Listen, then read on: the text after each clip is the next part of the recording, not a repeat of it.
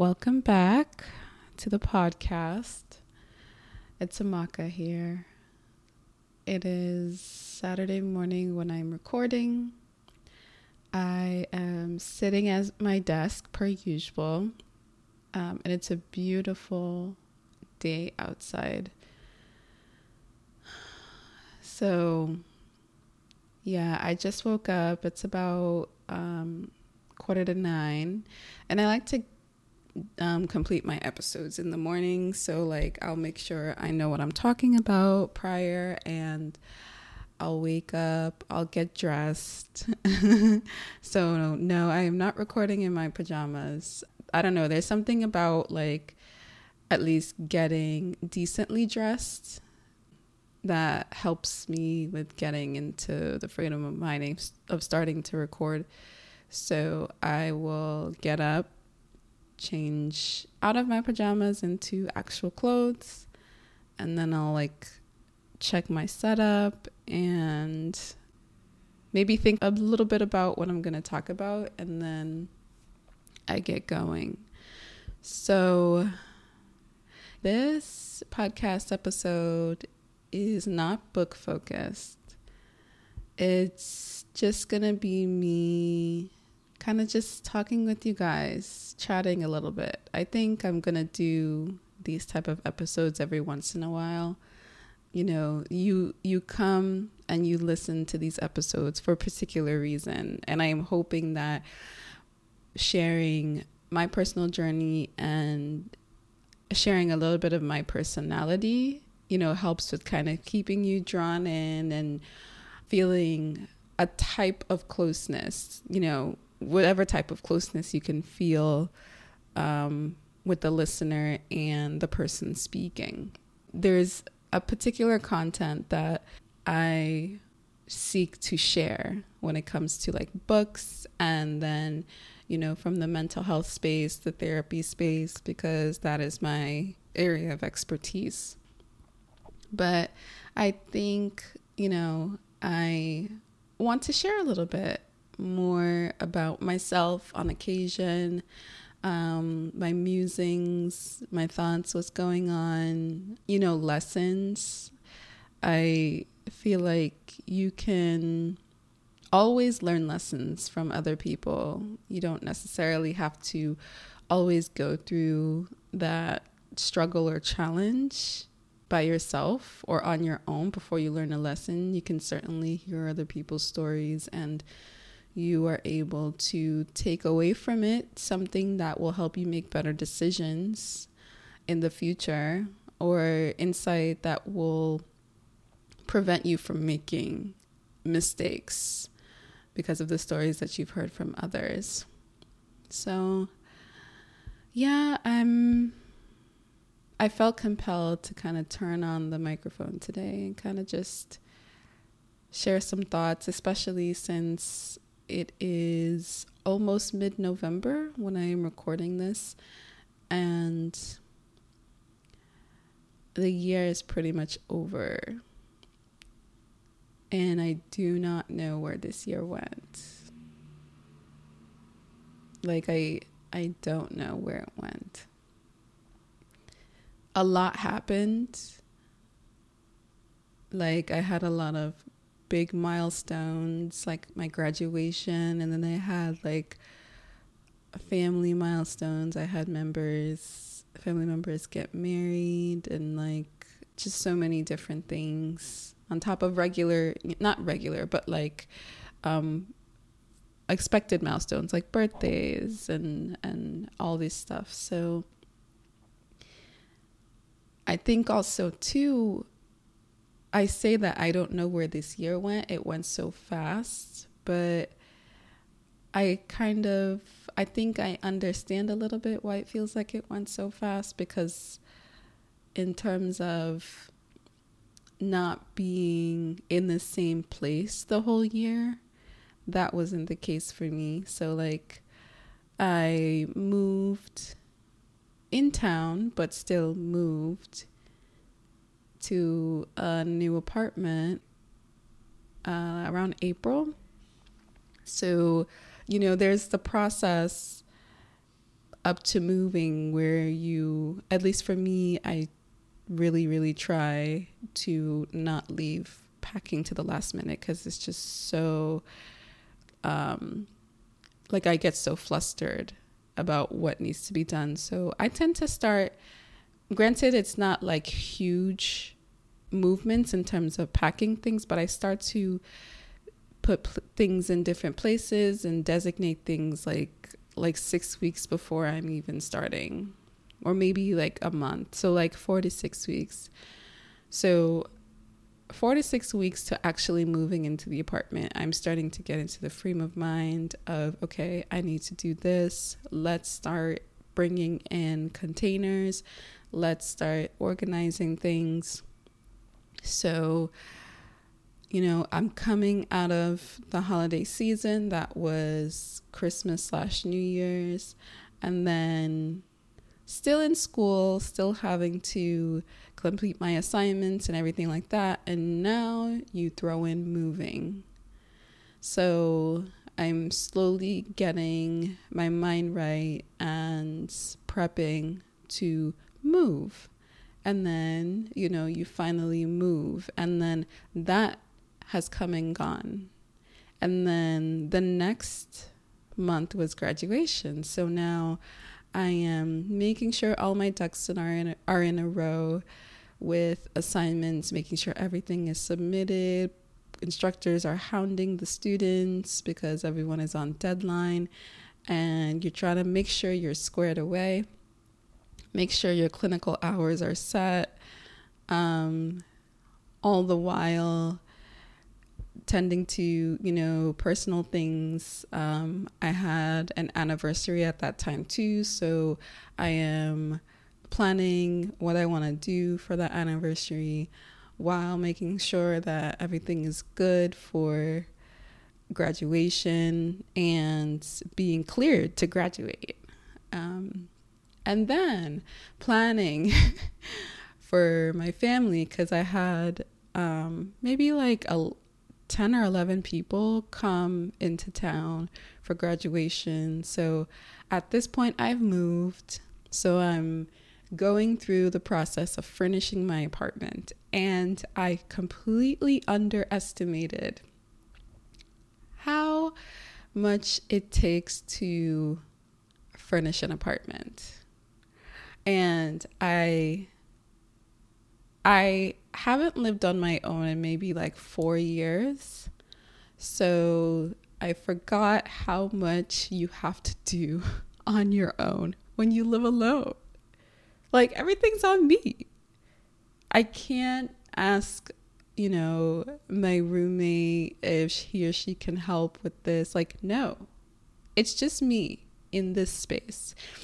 Either I pay to have this TV stand assembled or this coffee table assembled, or I do it myself. So like, moving was not the beginning and the end. Moving was the end of a point and the beginning of another. So like, I got here, I don't think I was fully settled into my place until about 4 weeks in. To me, that's a long time. I don't know if that's long or short for other folks, but to me, it's a long time, because I moved in April. And like I said, I'm working on other things. I am making sure I'm good when it comes to school requirements for graduation.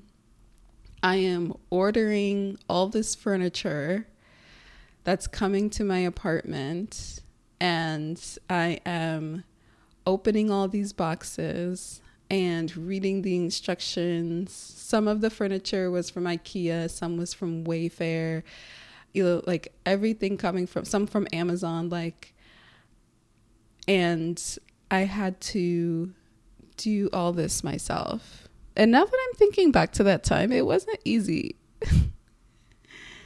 Oh my God. I would, and working too, like, you know, everyone has a million and one things going on. So my coffee table would come.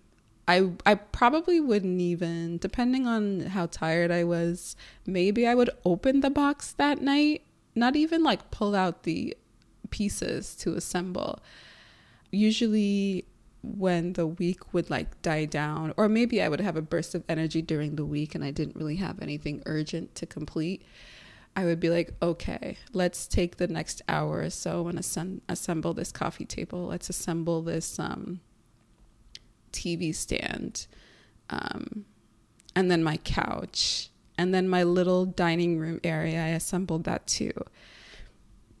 And then the lamp that I bought for the living room, had to assemble that. My little bookshelf for all my books, had to assemble that. My desk for my room, assembled that. My little IKEA storage area, assembled that.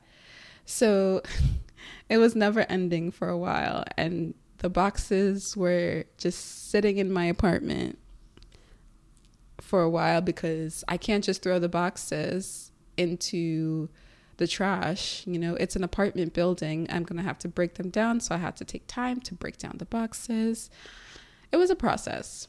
I'm just saying all this to say it was a process, you know, and I wanted to make sure that the apartment was in tip-top shape before my family came for graduation. So I felt like I had a deadline looming, which in a way I think is good. Perhaps I wouldn't have felt such a sense of urgency if I didn't have people coming from out of town. But that doesn't take away from the fact that it was hard. And I did it all on my own, which sometimes I hold as like a badge of honor, but with things like that, not so much anymore. Like I used to really, and I still do, like I pride myself on being really, really independent, but it has come to my awareness, you know, that is compensation for perhaps how you grew up, you know. I've been on my own since I was 21, and it's not like I was living on my own and I had family close by. Like, no, my family was a whole time zone away. So, you know, it's like do or die. You have to figure things out. And then it's good for you, you know, on the positive side, because you build confidence and you have a sense of self-sufficiency. Like you, no matter what, balls to the wall, if it needs to get done, it'll get done. Like hell or high water. If you have to be the one to do it, you'll do it. But that's not always healthy. It's not always healthy. It can set you up for feeling so overwhelmed because you feel like you have to do all of this and you don't have anyone to ask for help. So, yeah, I'm working on that. I'm working on not feeling like I have to do everything by myself. It's slow. It's a slow process. 'Cause my default is like, okay, I can do it. You know, and also too, you like things a certain way. You like things done a certain way.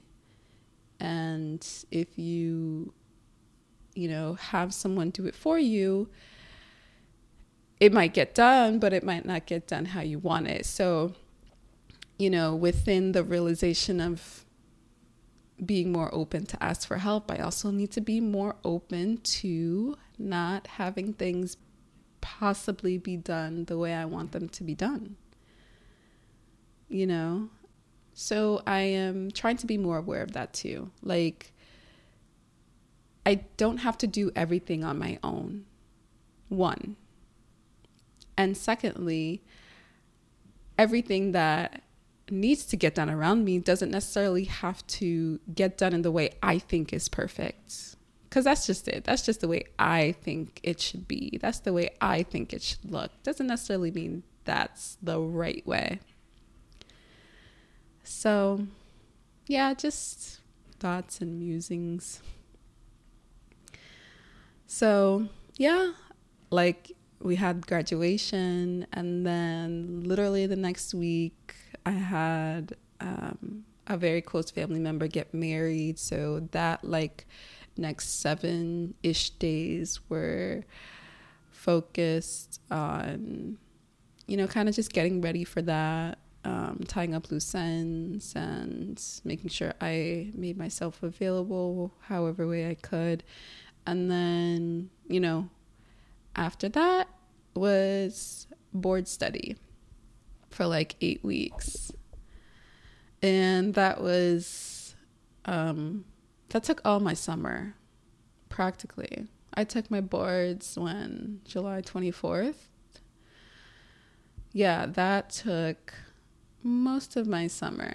But like, I'm like, I want to take this test and take it once and not have to take it again. Because I do know folks who had to take it again. And I think that I wasn't too serious about board studying in the beginning. But then, you know, I don't know if this happens to everybody, but I kind of had that come to Jesus moment of like, oh, you better get serious or you just might fail this test. And I feel like if I didn't make that change and become more serious, it was a real possibility. But thankfully, I got to the point where I felt like I was overstudying. So I was like, okay, I'm ready. Like, you get to that point. I don't ever really think I got to that point with the NCLEX, but I got to that point with studying for my NP exam. So I was like, okay, I think I'm good. And it was funny because I had scheduled the test for a certain time on that day. And then they called me, or was it earlier that morning or the night before? I think they called me earlier that morning and was like, hey, we actually have like some morning availability if you want to push your exam up. And I was like, okay, sure, yeah. So I took that as a sign. Like, girl, you're ready. Just go and take it. And thankfully I passed and that chapter was closed. So then you move on to, at that time too, I was transitioning out of one nursing job to another. I had gotten to the point where I knew that I had to leave my current nursing job. And I was really starting to not look forward to going to work. I was not happy with the folks that were managing the place that I worked at as a nurse. I didn't feel like I was, and it's not just me, you know, and a lot of people are having this issue now. The management did not value their staff, and it was, you know, evident in how people were coming and going, nurses were starting and leaving. So I got to the point where I decided to look for a new gig, and I did. I was also working on closing out my position there, which wasn't too hard, and was orienting at my new position. And yeah, there's always something on its way out and something new that's walking in. Going into the fall, just working on the whole process of making sure that I get my applications in for certification for the different states that I want to be licensed in. And then starting my precepting position. So I am now 8 weeks in, just about 8 weeks in. And I have completed the first half of the semester. I have four groups. And the first two groups, their clinical was the first 6 weeks of the semester. So now I'm currently in the second 6 weeks with two new groups. And, you know, when you are starting something new, you have all these questions and you're like, can I do this? You know, I certainly felt that way going in. you know, I talked about it on another episode. I was like, what in the world? I am not an expert. And I had to be like, girl, you are. Whether you feel that way or not, you are an expert. You have gotten this degree in this field from a school that is perceived to be highly, highly, highly reputable. People are going to look to you for expertise. People are going to look to you to teach. People are going to look to you to consult. So if you don't feel that way, you better get to feeling that way, because it's not going to not be the case. So this was, I think, my first realization, or the first time I had to kind of sit and confront that. Like, I'm not a student anymore, literally and figuratively. Like, I'm always going to be learning, but when it comes to the professional space, I'm not a student anymore. And I don't know if folks have to like actually sit and shift that in their mind, because we are in school up until like, I don't know, early to mid 20s, sometimes into our 30s, you know, depending on if you want to do a career change, 40s, 50s, like it doesn't matter. But typically you are in school for like forever, up until you're not. And you espouse this identity of student, and then you're done and you have to separate yourself from that identity. It's not an overnight thing. And I think I'm still going through it a little bit, but less so, because I have been able to get through these 8 weeks and meet these students who are juniors in college. So they're like 19, 20, and, you know, share my knowledge with them that I have in this field of psychiatry and mental health, while also trying to build a rapport with them, you know, and make them feel like they can talk to me about, you know, any concerns that they have, you know, within the clinical space, any thoughts that they might be having about psychiatry in general and mental health in general. And I think I hope that at least for my first 2 cohorts, that they came away with a better understanding of the field. Like when I met them for the first time, I was like, guys, like I asked them, when you think of psychiatry, when you think of psychiatric units and patients, what do you think of? And, you know, they talked about what they see in the movies, about how you have these crazy patients running around the halls, smearing feces, screaming curse words, like, you know, society and media can really paint a bleak picture about what it means to be a psychiatric patient or someone with mental health illness.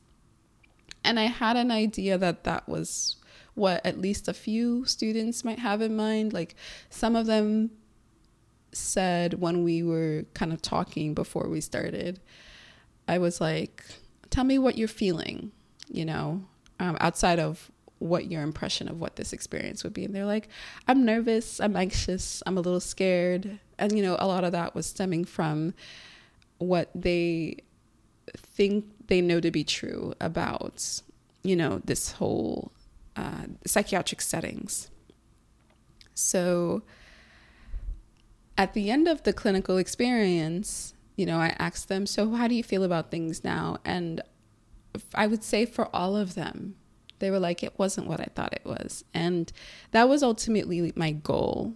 You know, that's definitely one of my goals as a practitioner, to mitigate the stigma, to change the perception.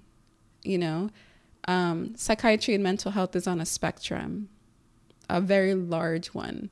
You have folks who, yes, need a very structured, very strong support, like level of support, because their illness is debilitating and they really have no control. And then you have the opposite end of the spectrum, where people like you and me are struggling with mental health challenges every day. We are just functioning in society as best we can amidst that, and are actively looking for ways to make every day better. You know, we are working on cultivating coping skills and deconstructing, breaking down how we think, and trying to divorce old schools of thought and be open to new ways of thinking and feeling and being. So there's a spectrum. Everyone is struggling with something. Some people's struggle is inward, and they're able to mask it or not have it be kind of out in the open, and they're able to deal with it internally or within their private space. Some people don't have that luxury. Some people just can't, you know. Some people need help in a setting that is more clinical, and that's okay. That's okay. So I was glad when my students said, yeah, this experience really helped me see that what I thought was true was not true, and that everyone that I spoke to were just like me, you know, and everyone just wants to feel like they matter, and, you know, that they feel heard and they're not being silenced or being ignored. So I said going into this that this would be my main goal. And if this is the only thing that I accomplished, then I think I did something right. And I think it's working out. So I'm happy about that, at least. So yeah, I am working with my two groups in my second cohort now, and we have a few weeks left. The semester will be winding down after Thanksgiving, which is only a couple weeks away at this point. So that's been quite the experience. Would I ever precept again? I don't know. I don't know. I think I have to think about that a little bit. I enjoy the fact that the students are having a good experience and are learning something. But I don't know if it's my favorite thing to do, I'll be honest. I feel like, and this is why, I know why. When I'm coming to the hospital or the facility, I need to be on. Like my current group, I have two groups right now. One group has 7 students, which is a lot. And my second group has 4 students. So, you know, that's not really in my personality. Like, when I'm in the mood to be talking to people and be more extroverted and, you know, out there, like I'll do that. But it's like almost like I have to force it when I'm with my students, because I need to be that teacher for them. I need to be that preceptor for them. You know, I need to be talking. Like, my default is not to talk. I think my default for me is to listen. I'm a listener. And, you know, as you get older, you really get to know yourself. I'm trying to become more comfortable with being a talker. You know, because I feel like I have interesting thoughts that I like to share. I'm a big, like, obviously, look at this podcast. It's because of books. So, like, I'm not talking when I'm reading. I am reading words. I am listening to the voice in my head that is reading these books to me. So I'm not talking. I'm not naturally a talker. But when I read, it stirs up so many emotions, and like, I want to get them out. So that was the reason I started this podcast in the first place. But if you catch me on any particular day, I'm going to be the one asking you questions so that you can talk. I like to listen.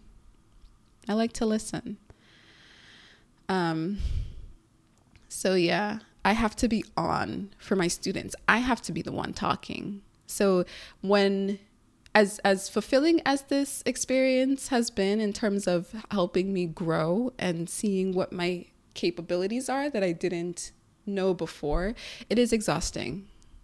It's exhausting. I come home and I'm like, dang, like I am spent. And it's not that I really like did any heavy lifting physically or anything like that, but like internally I'm exhausted because I constantly am making sure my students are okay.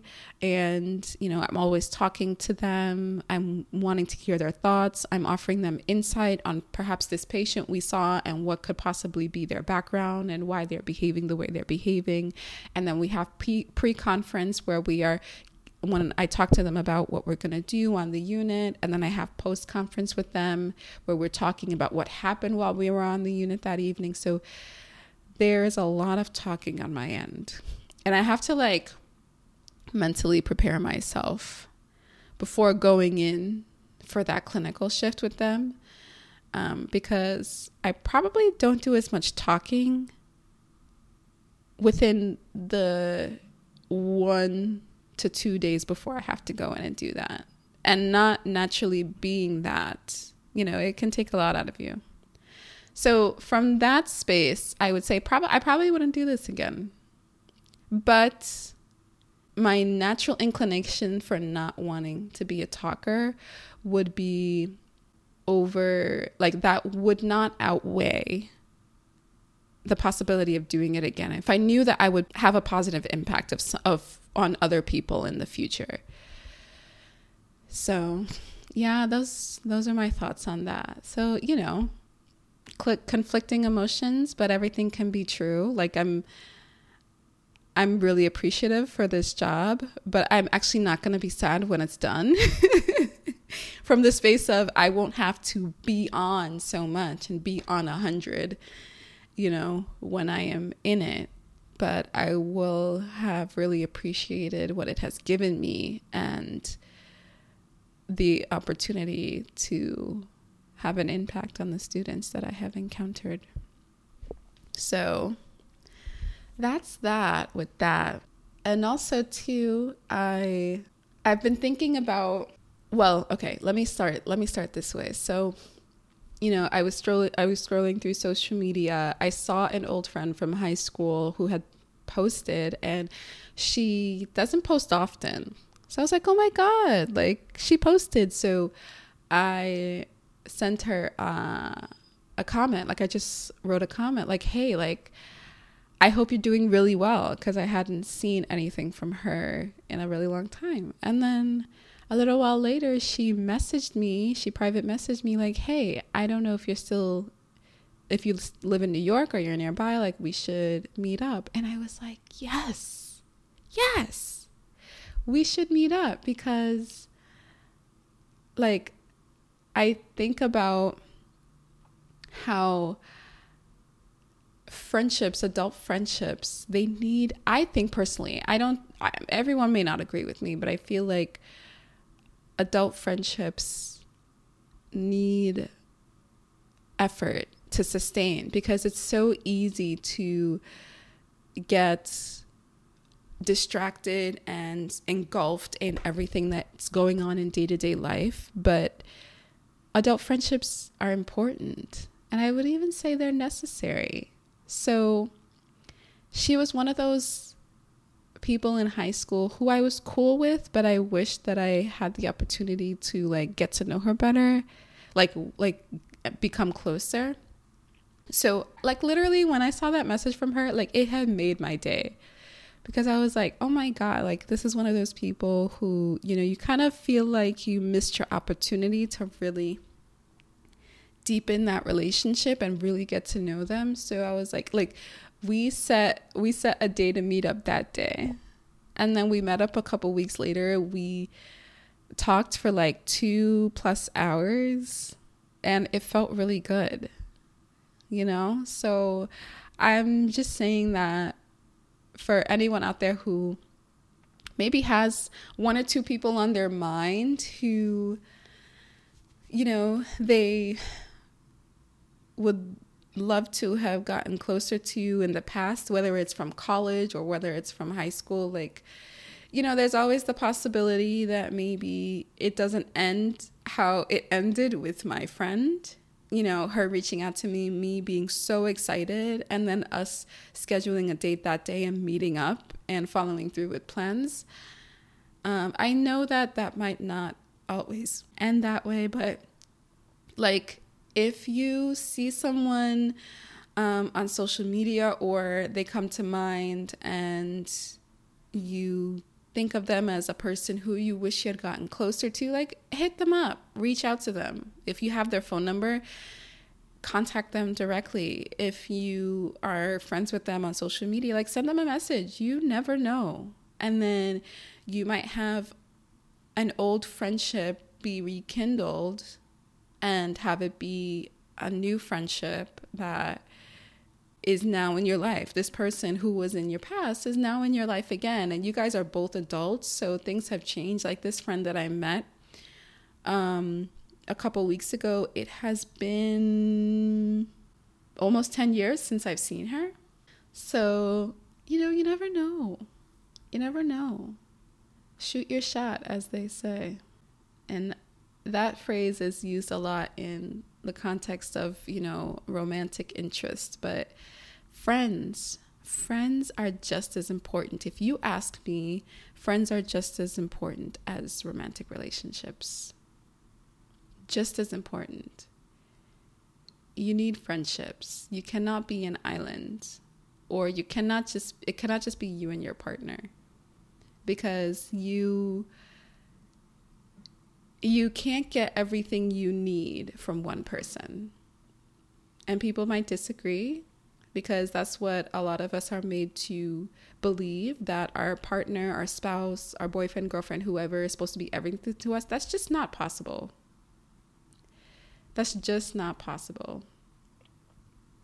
And the sense of community building is not prioritized anymore. Like, we are socialized to seek out everything we need in one person.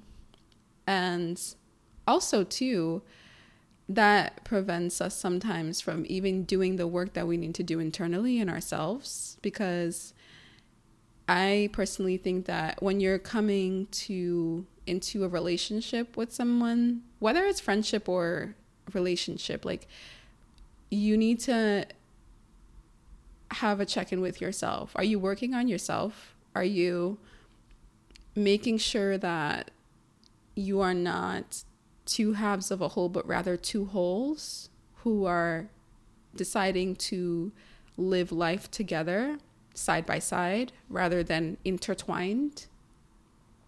You know, are you a full person with a full life who is now deciding that you want to live life alongside this other whole person? I feel like that's something people don't think enough about, and it sets people up for disappointment. It does, because we are looking for things in other people that they just can't give us. And I'm not saying that in a negative way.